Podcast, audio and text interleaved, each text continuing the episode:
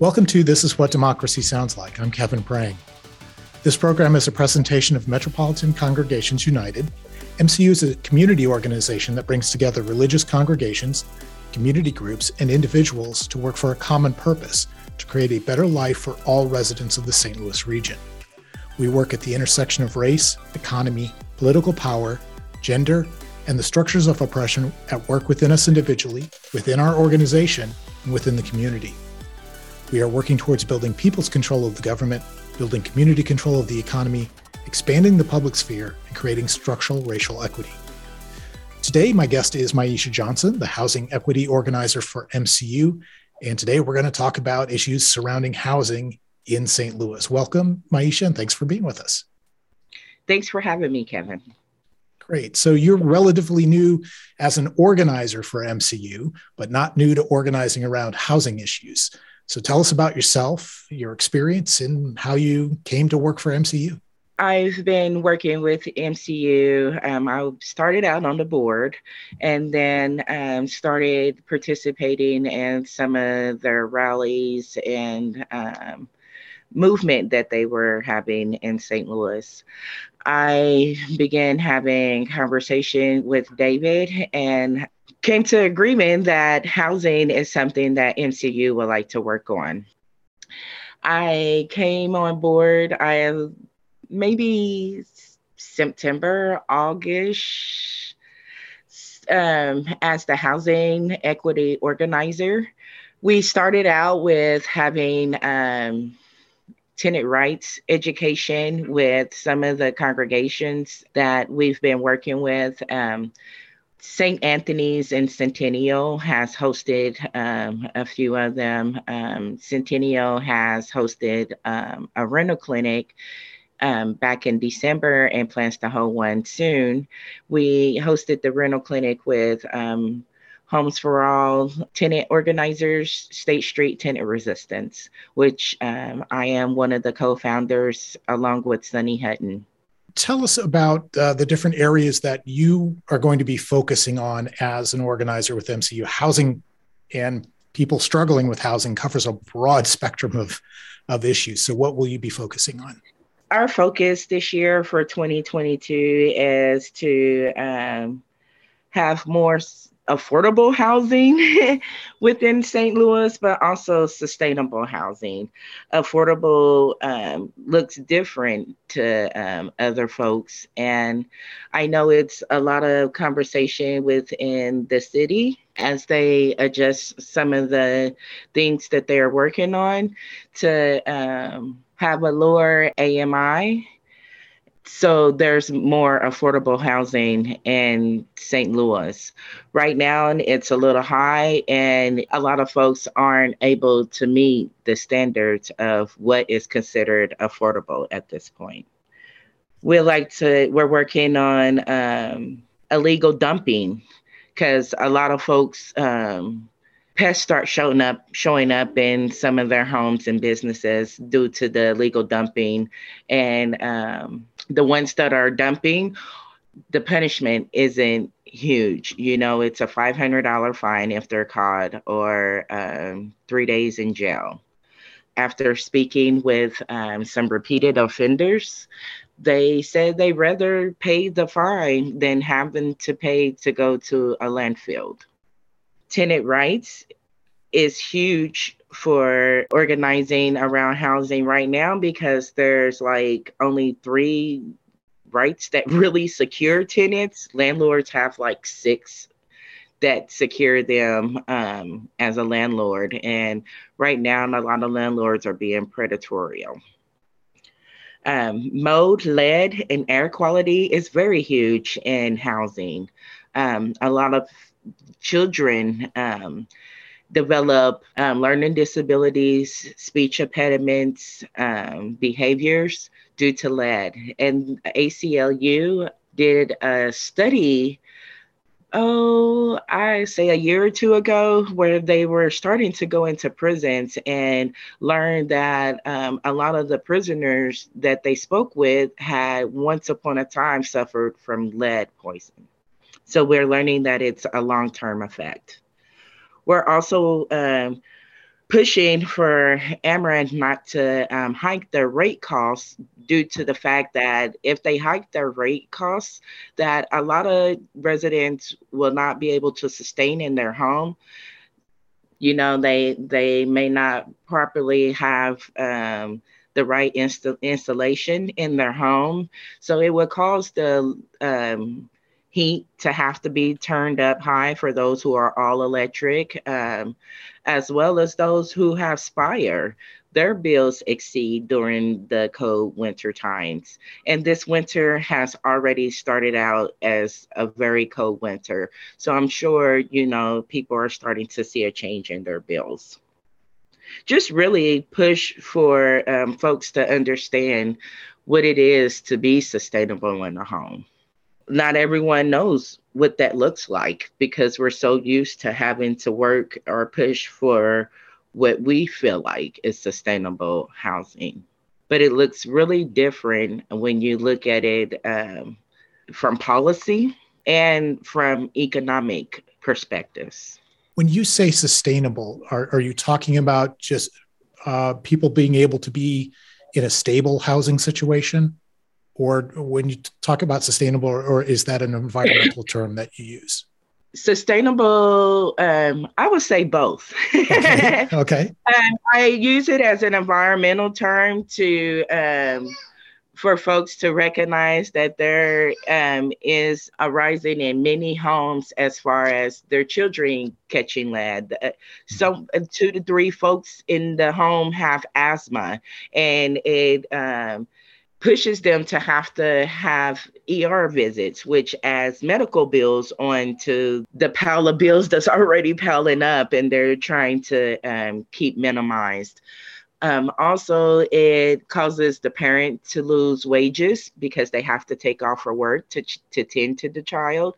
It um, causes the child to get behind in school because the child misses school when they have an attack often medicaid will pay for these the medicines to, to, help when a child is having an attack but i've been seeing lately that parents need extra um, at times and it's not available.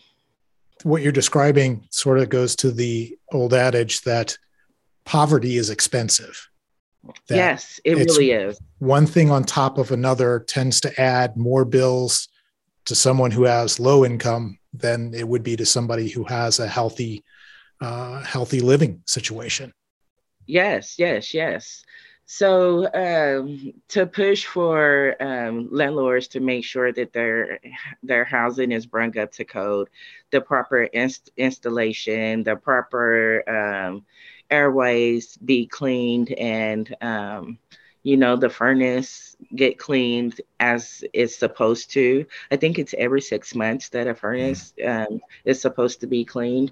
Also just pay attention pay attention to um, what's going on around your home the cracks in the foundation you know? Um, those are often things we do not pay attention to. There are different ways to um, address the issue on your own, but these are really things that landlords need to be um, addressing because it's their property, they're the owners. And if you're a renter, it is not your responsibility to address these things. Often, um, renters try to address it instead of reaching out to the landlord it's the I don't want to be a bad tenant. I don't want to be the one that always complain. I don't want to put myself and my children at risk by um, filing this, you know, complaint or putting this work order in. Will he um, raise the rent if I continue to have him come over? These are often things that go through a renter's head, and um, it halts them on being advocating for themselves and their family. So there's almost a, a fear of, of having an antagonistic relationship with your the person that holds the power over where you live then yes yes okay so that that sort of gets to that tenant bill of rights um, mm-hmm. and you saying that there needs to be more protection for renters to be able to speak up to be able to speak their mind. So what what is what is in that tenant bill of rights? What does that include? Right now we're having conversations with community because often these these policies and changes are put in place without communities uh, voices being heard. And that is important. We can always say what we believe is needed in these mm. spaces but it often doesn't um, support what is really needed in the communities, the Black and Brown communities that we serve, the ones that miss a lot of resources. So it sounds like you're doing some listening first. Uh, do you have any examples of, of where you've done that so far and how that's gone? So Homes for All has have been hosting um, a ten- tenant bill of rights public meetings where they've invited folks um, from different communities to come into a space and talk have conversation around tenant bill, bill of rights and what they would like to see.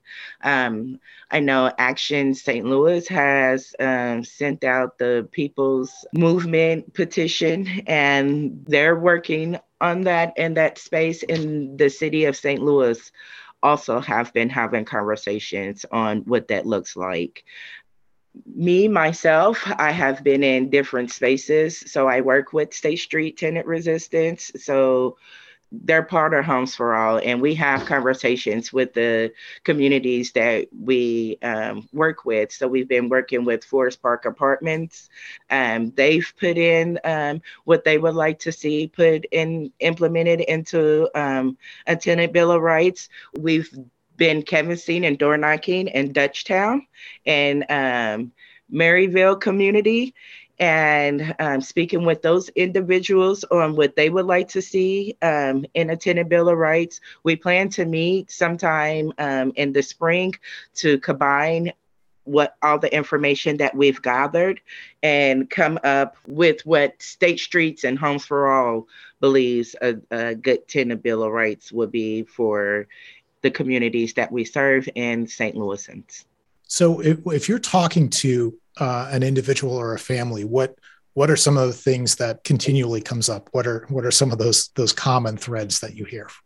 A lot of them um, have gotten behind in rent during COVID season um, due to the fact of um, layoffs, um, hours being cut, not not having enough to maintain you know the needs during this season you know being able to keep the family safe making sure everyone has a mask making sure the home is clean buying extra cleaning products um, that has hindered them from being able to keep up with their bills. So their utilities have been getting sh- cut off um, whether if it's the um, Spire or the Ameren, it's becoming um, a common issue in the communities that we serve.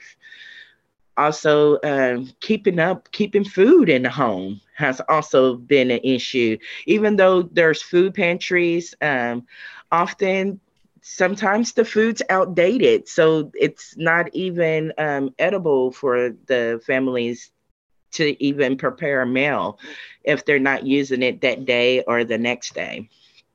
We see the the the prices for food, um, for meats and common use things in the stores um, rising as the months roll out, and that's becoming another issue.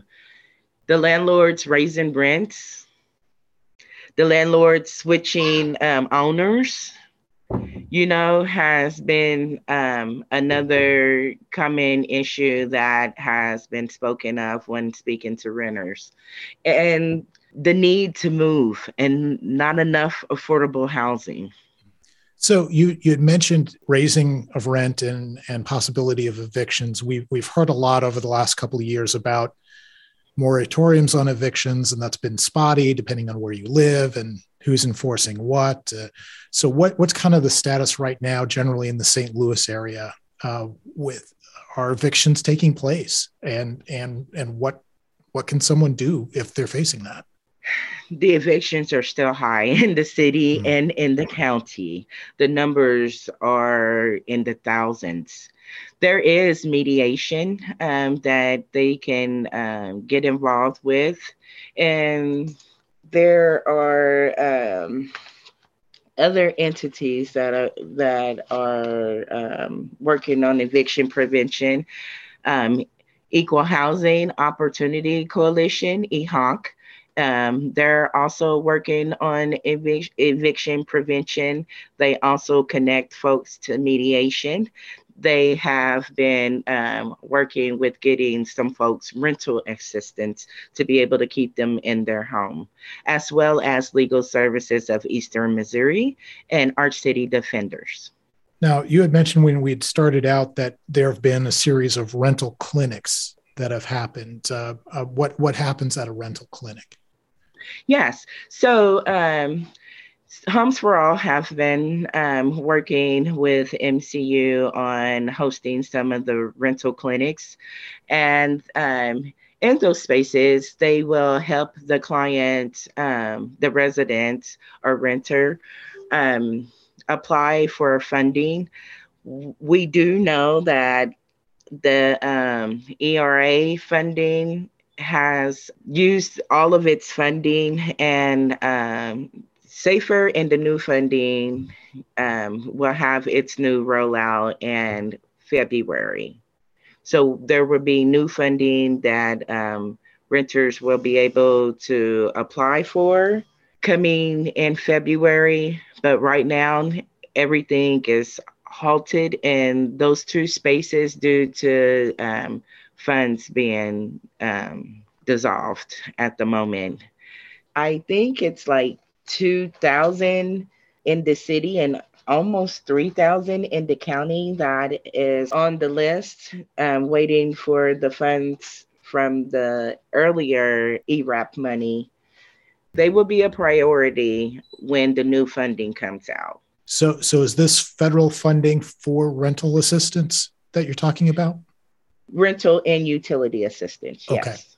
And and we're we're waiting for that additional money to come from the federal government. Is that what I'm hearing from you? Yes, yes. It. Uh, I was told by the city that we should receive it um, the beginning of February. It we should start um, hearing of payments going out. There's some folks like Places for People, um, International Institute, um, Missouri um, veterans endeavor, they've been like making sure that the folks that they work with are able to stay in their home and giving some assistance around that. I know and um, Maplewood, there was an um, new ordinance put in place um, if a landlord illegally evicted, illegally locked out a tenant, that each day that the tenant calls in is a new case that is opened on that landlord. So each day that the tenant calls into 911, it it's an it's considered a new case. It will not be a continuous case um, built up by a landlord. And it there's a fine that goes behind that as well okay. for each case. There are folks working on um, moving some things to better secure tenants during this time, but um, it's moving a little slow, just as it is okay. um, to get the tenant bill of rights, you know, set up. And this is something we we know it can be done because it was done in Kansas City, and this is something we would like to see along the Midwest, not just in the state of Missouri or in St. Louis. I'm going to jump back a moment. When you were talking about sustainable, you had mentioned AMI. Uh, that, that that's a, like an affordability index. Is that what I understand? Okay. Yes. So does that that means when you said that AMI is high, that means it uh, the the average rent is too expensive for most people. Is that correct? It, right now, and I think it's at eighty percent of what a person, the annual income that a person brings in, and um, who can afford that? with the with the rising prices of um, food, clothing, gas, you know, um, the utilities, even housing, how how can we continue to um, say that folks are um, able to live in this moment?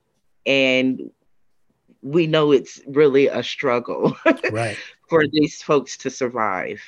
So that pressure is if in if incomes stay the same but housing cost goes higher then the percentage of your income that goes to housing uh, becomes unsustainable uh, when it comes mm-hmm. for being able to pay for everything else in, in, the household then. Yes yes. So a bill might not get paid. Um, the children's needs might not get met. Mm-hmm. you know um, important things get dust up under the rug due to the fact that i don't have it right now you know? And a lot of folks are prioritizing is this really a need? Is this a necessity um, at this moment? Can it be put off for a while? And what i'm seeing is a lot of health things are getting pushed to the side for folks to be able to pay bills and maintain their homes. So if someone is facing an, an issue like this, what, what what is the first step that they need to do? If they're facing uh, not being able to pay bills or rent, or possibly even uh, facing eviction, eviction who do they call? How do they they get some immediate help. Well if you reach out to um, legal services of eastern missouri they um, have some resources. They also have um, some funding and helping folks with um, rental. Um, they will connect them with mediation. Um, also EHOC has a team of lawyers that um, have been going into the courts to see how they can assist, but they also will connect folks with um, mediation. There is a prevention and transition program with the um, MHDC. MHDC is also working on funding to move folks into a, a better space when um, dealing with an uninhabitable um, home so, is the the uh, mediation group um, is that um, the St. Louis Mediation Project? Yes, yes, yes. Okay. Yes, uh, it is. And you can call them at 314 833 0226. Um, you can also go to their website at stlmediationproject.org. Yes. And they're real good. I had a client that I was working with. The owner has sold it to a, a new um, property owner and they started asking folks, you know, giving them certain times to leave. The few folks that stayed, some of them were paid a thousand dollars to uh, move out. There were um, some that just went ahead and left when they were first asked to leave. And then I had one tenant that w- wanted to stay, and um, lease wasn't up until um, April of 2022. And in conversations with that individual, one time the landlord said they can stay, another time the landlord tried to say that they felt that they were being threatened. Um, so they wanted them out immediately. And so we moved forward with having conversations with mediation. Once we connected with them and told them the story, we realized that both parties have to be uh, willing to have conversation with them. So um, if the landlord isn't willing or if the tenant, tenant isn't willing, it's hard for them to mediate it. We were able to um, keep the tenant in place until the end of their lease at the same um, rate of rent that they were paying. But when their lease is up, they will not be able to renew it. So mediation does help once you get them involved and both parties are willing to work with one another. So you had mentioned um, properties changing hands. Is is that uh, generally something that happens? So we know it's been going on for a while, Kevin. Um, back when we first started organizing with State Streets, we've noticed that there um, were landlords that were family members, like there was a group of brothers that bought a lot of property in Missouri um, from Kansas City to St. Louis. And they would like play hot potato with the properties. If this property became too much under this individual's name, they would you know, put it under the the brothers, the next brother's name. And the more research we did in that um, space, we found out that they were doing it with a lot of their properties that they owned in Missouri. You had mentioned uh, when we started this this idea of self eviction. Can you describe what that is and and what happens and and how this puts pressure on on tenants? In order for a landlord to evict, it usually will have to go through the courts. There will be a court date, and you will appear in front of a judge a lot of folks, instead of going to court, will leave the space and pack up all their belongings and relocate. This often means they may become homeless, unhoused. Um, they may have to go stay with a family member. And it also uproots the child from the school district that they're in. Self eviction is uh, common and it is becoming more of the go-to thing during this season for a lot of folks because they don't know their rights. They don't know the resources to keep them in space and don't know how to tell their story. Storytelling is a huge thing in this um, space because when they're able to tell their story on how they got to where they are now, that is what helps them get to the next level. And often they just get tired of telling the story over and over and over again. And they, you know, just decide, well, I'm just going to go stay with a family member until I can get into another space or um, getting shut down in spaces of you know funding running out or you know even when they go to shelters i had um, been working with some churches trying to get folks into spaces because if you some of these shelters if you're not um, on their list by or roster by 12 o'clock you don't have a space you know there's nowhere for you to go. So um, we're realizing that there's a need even for the unhoused folks to um, have a warm space. Even the, the temperatures have dropped to single digits over the last week. So we know that it's a necessity. And I want to thank the city for picking folks up on the warm bus and um, you know finding space for them but can we work towards finding them a permanent space and when someone whether it's an actual eviction or even a self eviction how does that impact their ability to rent at the next place? Is there any sort of a record that stays with folks that makes it even more difficult for them to qualify for the next place? So an eviction would stay um, on under their name on CaseNet for five years. So the first one is five years, then the second one will add another five years. Each case adds another five years to that person's name. Within five years, they usually um, start to drop off and give them space to um, look for another place. A lot of times they if um, they've had several evictions, they will have to look for a private landlord, which that is kind of scarce right now as well. Um, there are second chance landlords. Um, CDC has been working a lot with second chance landlords to get um, unhoused folks, um, individuals with um, felonies, and folks that have um, a lot of evictions connected to second chance landlords. And are there any legislative solutions that we're going to be fighting for either locally in municipalities or at Jefferson City? So I do know that um, MCU is working on changing policy around um, lead in schools and how to address it and lead in homes. Um, schools is something that um, often isn't spoken of. In 2017, there were high levels of lead in the schools, so the water fountains were marked off and was a real concern for a lot of city folks and parents.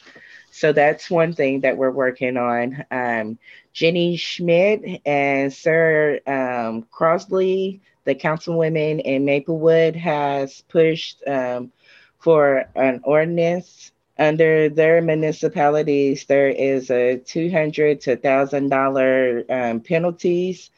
The landlord can face up to ninety days. Um, and this has been approved. They're speaking with the city manager to also implement this ordinance um, for St. Louis City. I know uh, Carter Gibson with the county and Lacey have really been pushing for uh, more sustainability, sustainability in that area to prevent illegal evictions and also they're in agreement that there does need to be a tenant bill of rights. As I said, um, State Street is also working on um, a tenant bill of rights. Christine Ingrassia and Yusef Scrogan, they're working on some um, to address some of the city issues around this matter, and hopefully we'll have something soon to um, implement and to change also there um, has been talk about educating police officers on how to address illegal evictions and proceed in that space. What's the hope for having new low cost housing in the region and, and what needs to be happening? Yeah, so um, I know that there is ROBA which is um, education. They will be providing education on what home ownership looks like for first time homeowners and um, Black and Brown communities. There will be some funding to assist them with purchasing a home, and these homes will be brought up to building code by the city. Also, um, Urban League um, has received some property in the College Hill area and will be working on some stuff in that, um, some building up in that area and allowing um, more affordable housing in that space. So, as we kind of uh, move things towards our conclusion here, what events do you have coming up in the next few months? We really plan to have a housing public meeting in May to get folks um, riled up and join the work in the EJ housing um, work and change for policy in St. Louis. So that will be coming in May, and then um, congregations will have opportunity to be part of the housing task force that will um, be rolling out in June what gives you hope as an organizer? What keeps you moving? What keeps me moving is as, I continue to have conversations with um, organizations, congregations, um, community members, renters, that I'm not the only one that sees that there's a housing issue and um, that there's a need for affordable housing. There's a need for a tenant bill of rights. There's a need for um, renters to be able to become sustainable during this time. And to gather everyone to um, one, see that there's a need for those things, and two, work together to push for a change in their spaces and get more um, Congress women and men and those who have electoral seats to be more involved in the work that is needed around this. Um, we can't do it by ourselves, but we will continue to push until those others join um, join the fight. And we need more folks like Cori Bush, who um, instead of taking a break, sat on the step sat on the steps of the White House to uh, move forward what she believed in. We appreciate comrades like her that show up and show out and you know push for movement in those spaces. Thank you for this extensive conversation today. I appreciate you being here and, and letting us in on this, and and we'll check back in with you as as things sort of firm up and and that task force comes together. That sounds exciting. Yes. Thank you. Thank you, Kevin. Good. And again, our guest today was Maisha Johnson, a housing equity organizer for MCU. If you're ready to join us in the work for justice in the St. Louis area, contact us at 314 367 3484 or email us at office at mcustl.com. You can learn more and contribute to Metropolitan Congregations United on our website, mcustlouis.org. And also be sure to follow us on Facebook, Twitter, and Instagram for news and events. I'm Kevin Prang, and you've been listening to This Is What Democracy Sounds Like. Tune in again next time, and thank you for listening.